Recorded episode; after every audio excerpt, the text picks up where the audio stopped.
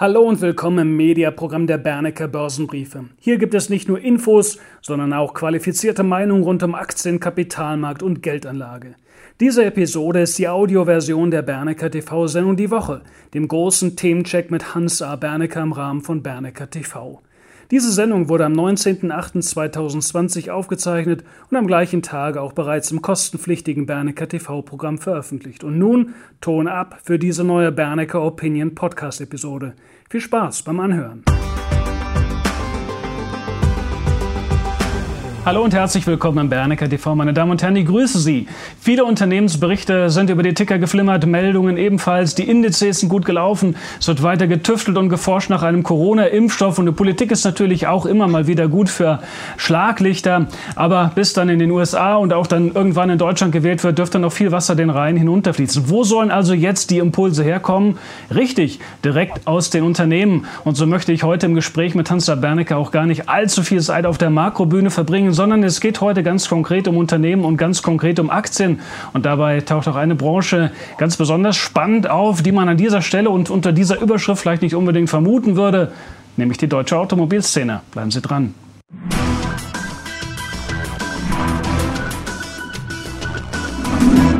Zugeschaltet ist uns Hansa Bernecker. Ich grüße Sie, Herr Bernecker. Hallo.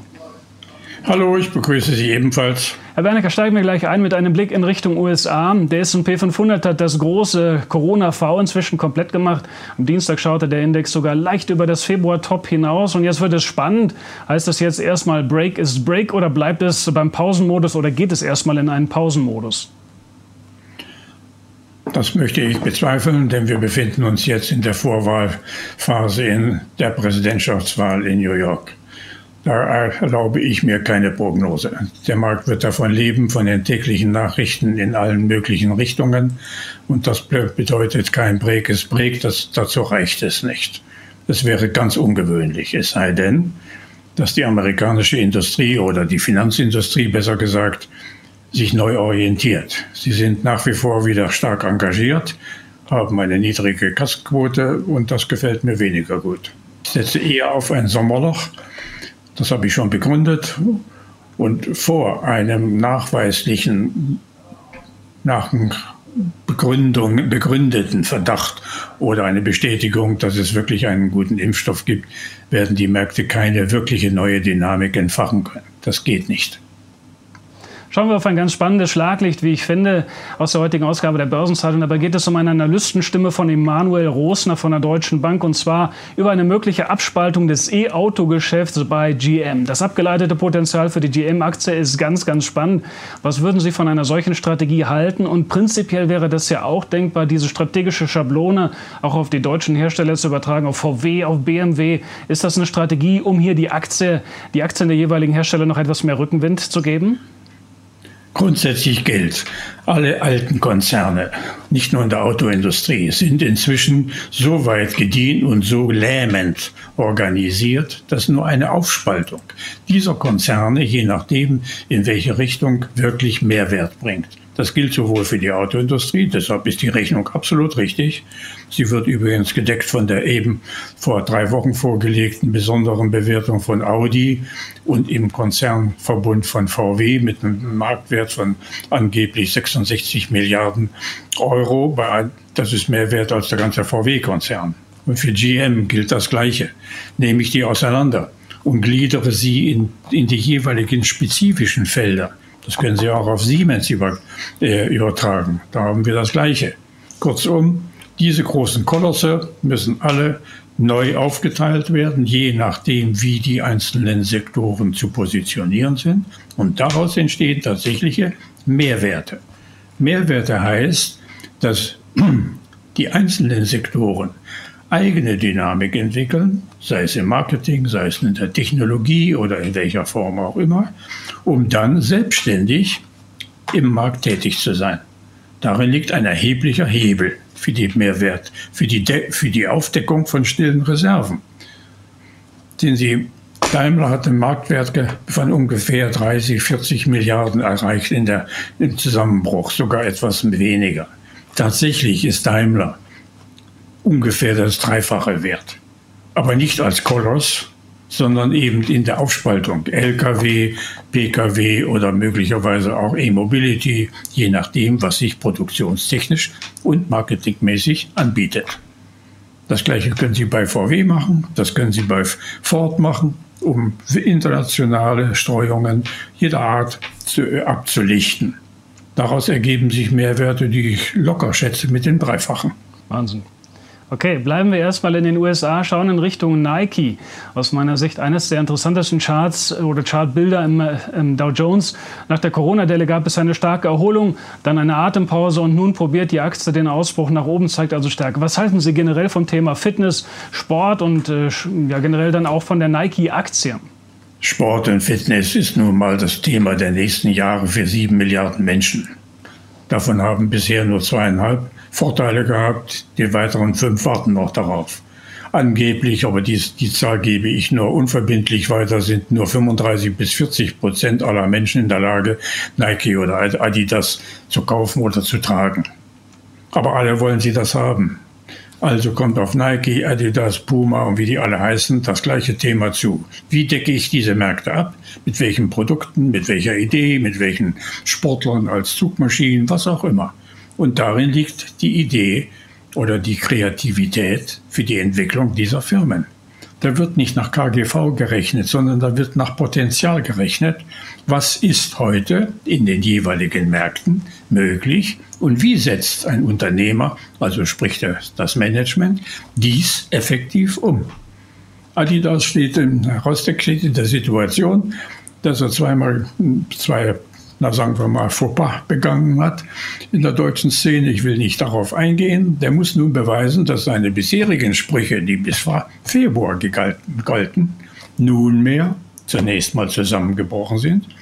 Und nun muss ein neues Programm her, eine neue Marketingidee, was auch immer, um wieder A anzuknüpfen an die Vergangenheit, also bis Februar, und B darüber hinaus noch etwas zu bieten. Nur das ist dann der Markt bereit, wirklich zu bezahlen. Wechseln wir komplett die Branche, schauen in Richtung Cure, WAC. Denkbar erfolgreich war der Börsengang in den USA. Beispielsweise die Börsenzeitung berichtete über das IPO der Tübinger. In der Bewertung dürfte ja ein sehr großer Anteil Hoffnung enthalten sein. Aber es gibt auch einige wichtige Vertrauensträger auch bei den Namen. Wenn wir an Dietmar Hopp denken, den Großaktionär über seine Holding, die Bundesrepublik Deutschland als Anteilseigner und auch die Bill und Melinda Gates Stiftung als Kapitalgeber und Kooperationspartner. Wie ist Ihre Sicht auf eine solche Aktie? Sollte man da über den ganz, ganz langen Schatten springen und tatsächlich noch dabei sein? Das ist kein langer Schatten, das ist ein kurzer Schatten, da ist man einfach dabei. Neue Ideen gleicher Art, wie sie auch immer durch, den Corona, durch die Corona-Krise entstanden sind, sind neue Geschäftsfelder. Wir werden uns alle in der Welt, sieben Milliarden Menschen, demnächst mit Impfstoffen aller Art beschäftigen müssen gleich welcher Art, in verschiedenen äh, Arten von Impfstoffen, so wie der Chef von CureVac das ja auch gesagt hat, Herr Dr. Haas. Vermutlich werden wir zehn oder zwanzig verschiedene Impfstoffe benötigen, je nach Menschen, je nach Regionen, äh, Süd, Nord, wie auch immer.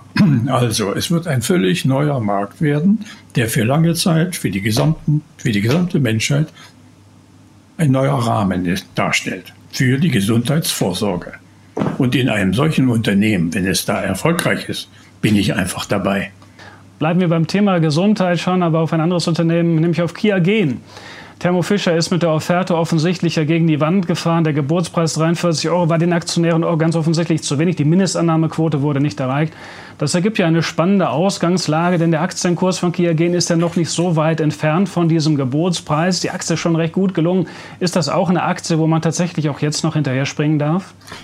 Ja, noch schon, aber wir bewegen uns hier bei Quergehen ja nicht im Bereich neuer Erfindungen, sondern wir kennen das Produktionsprogramm, wir kennen die Potenziale, möglicherweise auch die weiteren Forschungen, die noch einzustufen sind. Ein aktivistischer Aktionär, ein Hedgefonds, hat ja einen höheren Preis schon mehrfach in die Debatte geworfen. Also, wir reden jetzt über Verbesserungen des Kurses von 46, 47 irgendwo in Richtung 60 regt mich nicht mehr sehr auf. Ich bin lange investiert mit der Aktienbörse und hebe das Ganze jetzt nicht hoch. Braucht nicht zu sein. Interessanter sind andere Fälle neue Adressen, die demnächst auch auftauchen werden. Und das wird spannend.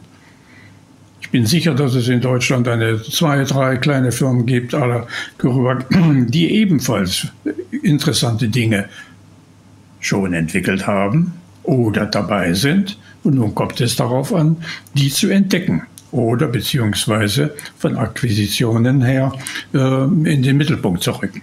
Das wird eine gesamte neue Szene werden, die ich schon mit einiger Spannung sehe. Leider gibt es in Deutschland nicht allzu viele, aber ich bleibe hoffnungsvoll dabei, dass es doch noch so einige Fälle geben könnte. Und das Thema Abspaltung war eben schon ein bisschen angeschnitten worden. Schauen wir dazu auf ein anderes Unternehmen, nämlich Arealbank. Der Immobilienfinanzierer will ja 30 Prozent an der IT-Tochter Arion, an den Finanzinvestor Advent verkaufen. Transaktionen oder die, die Transaktion würde diese Tochter ja mit knapp eine Milliarde Euro bewerten. Was halten Sie von dem Deal? Was halten Sie auch von der Strategie? Und was bedeutet das auch für die Aktie, die ja immer noch weit unten ist? Klug gemacht von den AA-Realleuten. Die haben ihre Tochter wunderbar entwickelt. Leider ist ein Amerikaner dabei, der das also gern herausoperieren wollte, um selbst einen Gewinn, zusätzlichen Gewinn zu machen. Mit dem Kompromiss 25 Prozent an einen anderen zu geben, bin ich einverstanden. Jedenfalls bleibt, die, bleibt es im Verbund von AA Real als Gruppe. Und damit ist eine deutsche Hypothekenbank äh, anders zu bewerten. Denn an sich sind zwei, die beiden Hypothekenbanken sind solide Banken. Das kennen wir in Deutschland. Die Vorschriften kennen wir alle, wie sie sich refinanzieren. Aber Areal hat eben die zusätzliche Idee entwickelt. Und das ist ein tatsächlich zweites Bein. Und die Bewertung hat ja schon angezogen bis auf 18,19. Meine Kursziele liegen bei 28,30 wenn sich die Szene hinsichtlich ihrer Problemkredite in Italien oder im Gewerbebereich ein bisschen besser darstellen. Ich vermute, das wird erst im Laufe der nächsten Monate möglich sein. Aber das ist dann von meiner Seite her, ich habe begonnen bei 12, 13 äh, in der Aktienbörse die Empfehlung, es wird eine runde Verdoppelung geben, 24 Euro als Ziel. Leicht wow. zu rechnen. Wow. Schauen wir auf ein anderes Unternehmen, das allerdings schon eine deutlich steilere Kursperformance hinter sich hat, nämlich Varta. Erst vor einigen Wochen hatten wir uns ja schon mal etwas darüber unterhalten, über die Aktie oder das Unternehmen. Anfang August meldete man ja die Beilegung des Patentstreits mit Samsung und man möchte die Zusammenarbeit sogar noch weiter ausbauen. Letzte Woche am 14.8. meldete man für das erste Halbjahr Traumzahlen, was Wachstum angeht und die Produktionskapazitäten für Lithium-Ionen-Batterien sollen erhöht werden. Also das scheint doch ziemlich viel Optimismus auch hier vom Management vorhanden zu sein. Wie ist Ihre aktuelle Einschätzung? Die Aktie ist schon gut gut gelaufen. Aber ist es auch jetzt noch möglich, da hinterher zu gehen? Naja, 4,6 oder 4,4 äh, Milliarden Euro Marktwert sind natürlich anspruchsvoll. Aber Warta hat die Ziele vorgegeben. Die Umsatzprognose für dieses Jahr liegt irgendwo bei 830, 840 Millionen. Durch die Kapitalerhöhung und die Ergänzung durch die ehemalige Tochter, die wieder eingeführt worden ist, äh, werden zusammen investiert äh, in diese äh, Lithium-Batteriengruppen, die aufgebaut werden, bis zu 300, 350 Millionen Euro.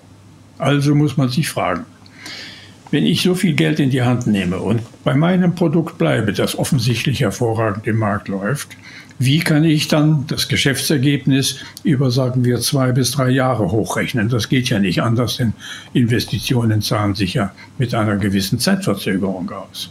Also muss ich sagen, etwa bei 1,1 bis 1,2 Milliarden Euro Umsatz wird Warta schon 2021, 2022 landen mit einer sehr hohen Marge. Denn sie haben einen sehr interessanten, ein Produkt mit einer hohen Marge. Also 4,2 wäre das dann ungefähr, sagen wir mal, das 3,5-fache des Umsatzes. Das ist angemessen, aber mit, einer, mit einem Potenzial von vielleicht noch 40 bis 50 Prozent auf der Zeitachse. Ich muss also warten bis 2021. 40 Prozent in, sagen wir mal, 18, 24 Monate ist eine rechenbare Größe also keine Sensation, aber nachweisbar anhand der Investitionen und der Umsatzplanung. Okay. Kontrastprogramm. Wir schauen auf zwei Aktien aus dem DAX, aus dem Gesundheitssektor, die allerdings zuletzt nicht so wirklich überzeugen können. Für mich sind das zwei charttechnische Wackler im DAX, sagen wir mal, nämlich Fresenius Medical Care und Fresenius. Jetzt kann man sich die Frage stellen, wie sollte man mit solchen Aktien umgehen? Die grundsätzliche Story langfristig dürfte ja weiterhin relevant und interessant sein. Aber sollte man solche Durststrecken aussetzen oder es, macht es Sinn, erstmal rauszugehen, auf spannendere Möglichkeiten zu setzen und dann perspektivisch sich die Tür offen zu halten, dann nochmal zurückzukehren? Also Herr Sturm hat es nicht ganz einfach.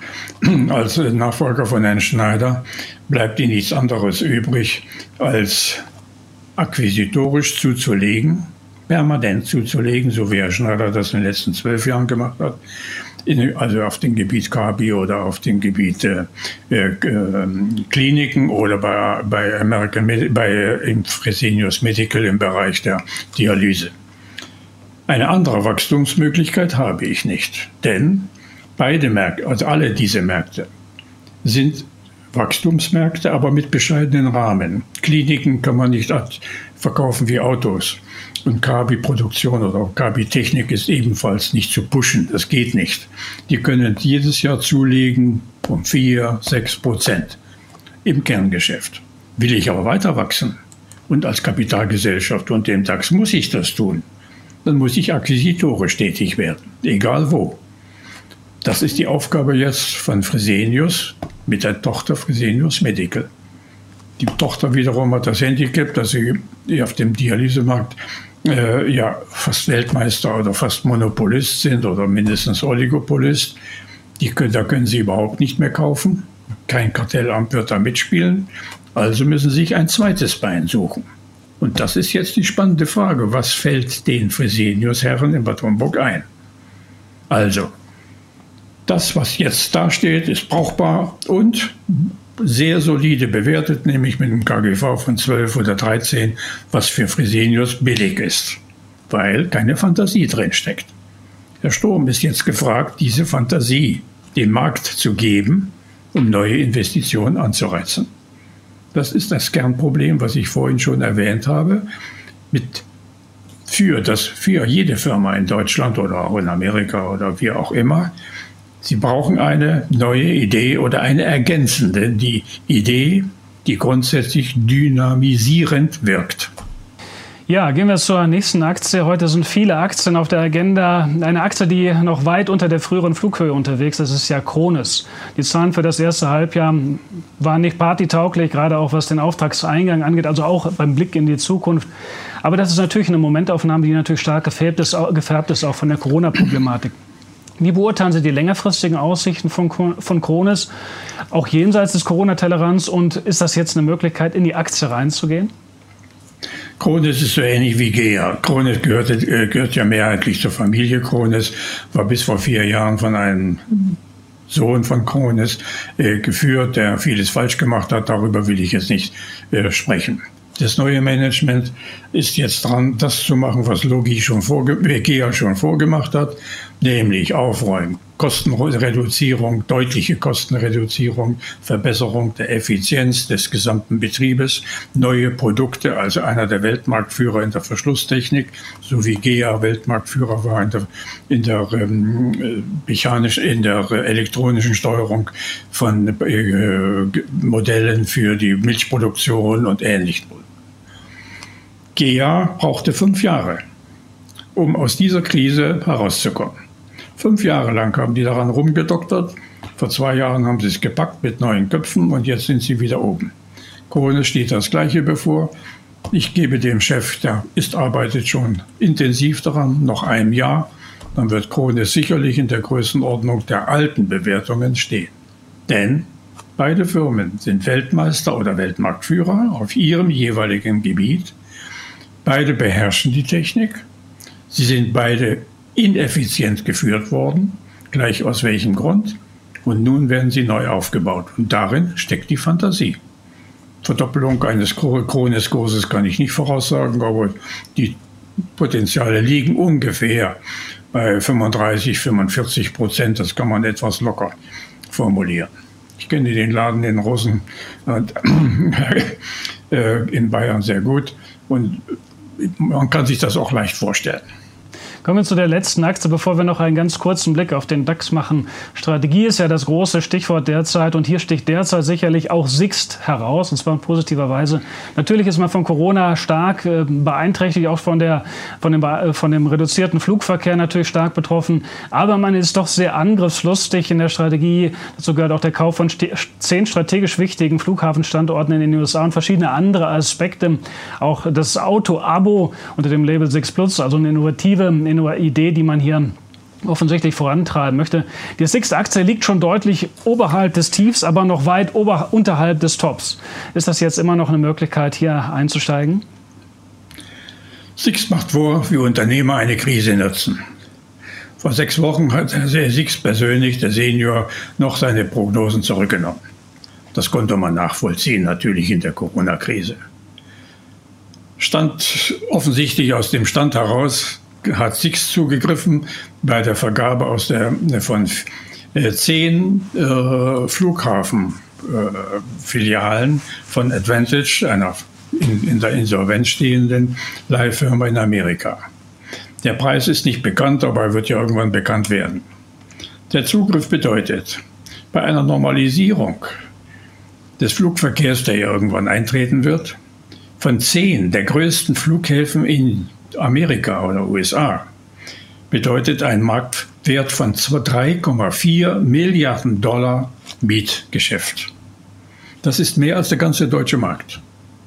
Also, abgesehen jetzt mal vom Preis, der mit Sicherheit nicht hoch war, wird Sixt in fünf Jahren mindestens doppelt so groß sein, wenn nicht mehr, je nach der Quote, die in Amerika erreicht wird.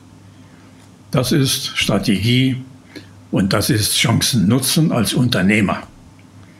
Natürlich geht er ein Risiko ein, aber es ist ein berechenbares Risiko mit einem Potenzial, das kann man sich gar nicht vorstellen. Vor sechs Monaten hätte noch niemand daran geglaubt, dass, äh, dass solche Dinge noch möglich sind. Und in der Krise gibt es verschiedene solche Fälle, die man eben nutzen kann. Und das sind die Chancen. Da können Sie die Hochrechnung für den Six-Kurs ja locker vornehmen. Egal, ob Sie jetzt in den Stämmen oder in den Vorzügen investieren. Die Stämme sind sogar billiger als die Vorzüge. Also ein klarer Kauf, der so simpel ist, dass jeder es versteht. Ja, schon beeindruckend in der Strategie. Toll gemacht. Herr Bernecker, ja. zuletzt noch ein kleiner Seitenblick auf den DAX. Wie ist Ihr kurzfristiger Erwartungsrahmen für den deutschen Leitindex? Ich bleibe dabei, was ich immer gesagt habe. Wir sind der, äh, nach dem wunderbaren Anstieg, der exakt bei, bei äh, 12.000 geendet ist. Das habe ich immer gesagt. Bis 12.000 haben wir alles Schnäppchen, da können wir alles kaufen zum halben Preis. Ab 12.000 beginnt der Ernst, und zwar die einzelne Auswahl. Von A bis Z. Von Adidas bis Wirecard gibt es nicht mehr, sagen wir Vonovia. Im DAX und von den anderen genauso. In jedem einzelnen Fall wird jedes Unternehmen einzeln geprüft werden von Analysten, vom Markt, wie auch immer. Was können sie? Was müssen Sie neu machen? Wie können Sie sich neu positionieren, positionieren im internationalen Feld, sei es in welcher Form auch immer? Daraus setzt sich dann das Marktbild zusammen. Der DAX ist ja nur ein Konglomerat von verschiedenen Kursentwicklungen, die täglich Plus und Minus abbringen können. Also, wenn ich das dann in die Hand nehme, dann heißt das, im DAX spielt sich sehr viel mehr ab demnächst als der DAX selbst pro Tag zulegen oder, oder relativ zurücktreten kann, also korrigieren kann. Mithin ist das Kursziel für den DAX deutlich bescheidener anzugeben. Und ich bleibe bei meinem ersten Ziel, das ist nun inzwischen schon zwölf Monate alt, von 14.500 als, als vorläufige Richtlinie. Voraussetzung, technisch gesehen, ohne Impfstoff ohne die Bekanntgabe oder die glaubhafte Zusicherung auf der Zeitachse, wann es einen solchen, äh, einen solchen Impfstoff geben wird, kann sich nicht viel bewegen. Das ist, muss man verstehen. Kein großer Investor in Publikumsfonds oder ein anderer wird jetzt in den Markt gehen, solange nun mal verständliche Ängste in der öffentlichen Meinung bestehen, dass der Corona, dass eine zweite Corona-Welle nun mal Risiken birgt. Und sie birgt ja auch Risiken, das muss man fairerweise sagen. wenn 10.000 Leute verrückt spielen und unbedingt Urlaub machen wollen in Gegenden, die es nicht gibt oder die gefährlich sind, beeinträchtigen sie das Leben von 80 Millionen Menschen allein in Deutschland. Das ist unverantwortlich. Aber es lässt sich offenbar nicht verhindern. Aber es ist ein Marktrisiko, das muss ich ernst nehmen. Herr Bernecker, vielen Dank für Ihre Gedanken und Ihre Einschätzungen. Liebe Zuschauer, wir sind ans Ende des heutigen Gesprächs gekommen. Vielen Dank, dass Sie dabei waren. Wir dürfen Ihnen einen richtig guten und sehr erfolgreichen Tag wünschen. Machen Sie es gut. Das wünsche ich Ihnen ebenfalls.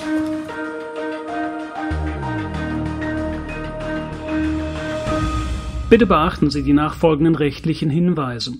Die Inhalte dieses Beitrags dienen ausschließlich der Information und sind kein Ersatz für eine klassische Anlageberatung. Mit diesem Beitrag wird weder ein Angebot zum Kauf, Verkauf oder zur Zeichnung eines Wertpapiers oder Anlagetitels unterbreitet, auch sind die Inhalte nicht als Empfehlung zum Kauf, Verkauf oder zu sonstigen Transaktionen zu einem Anlagetitel zu verstehen. Die in den Veröffentlichungen gegebenen Informationen beruhen auf Quellen, die wir für zuverlässig erachten, jedoch nicht obligatorisch einer neutralen Prüfung unterzogen haben. Die Hans A. Bernecker Börsenbriefe GmbH übernimmt keine Gewähr und keine Haftung für die Richtigkeit und Vollständigkeit der hierin enthaltenen Informationen. Die in diesem Beitrag vertretenen Meinungen stellen ausschließlich Auffassungen der Autoren und der Redakteure dar und können sich jederzeit ändern. Solche Meinungsäußerungen bzw. Meinungsänderungen müssen nicht veröffentlicht werden. Dasselbe gilt für technische Analysen. Es ist nicht ausgeschlossen, dass Mitarbeiter in Aktien oder sonstigen Anlageinstrumenten, die besprochen werden, selbst investiert sind. Jedoch kommen sie ihrer Tätigkeit mit einem Grad an Unabhängigkeit nach, die der Höhe des Risikos für die Beeinträchtigung von Interessen der Leser, Zuschauer bzw. auch Zuhörer angemessen gewachsen ist. Eine Vergütung von Unternehmen, deren Werte in diesem Beitrag besprochen wurden, findet nicht statt.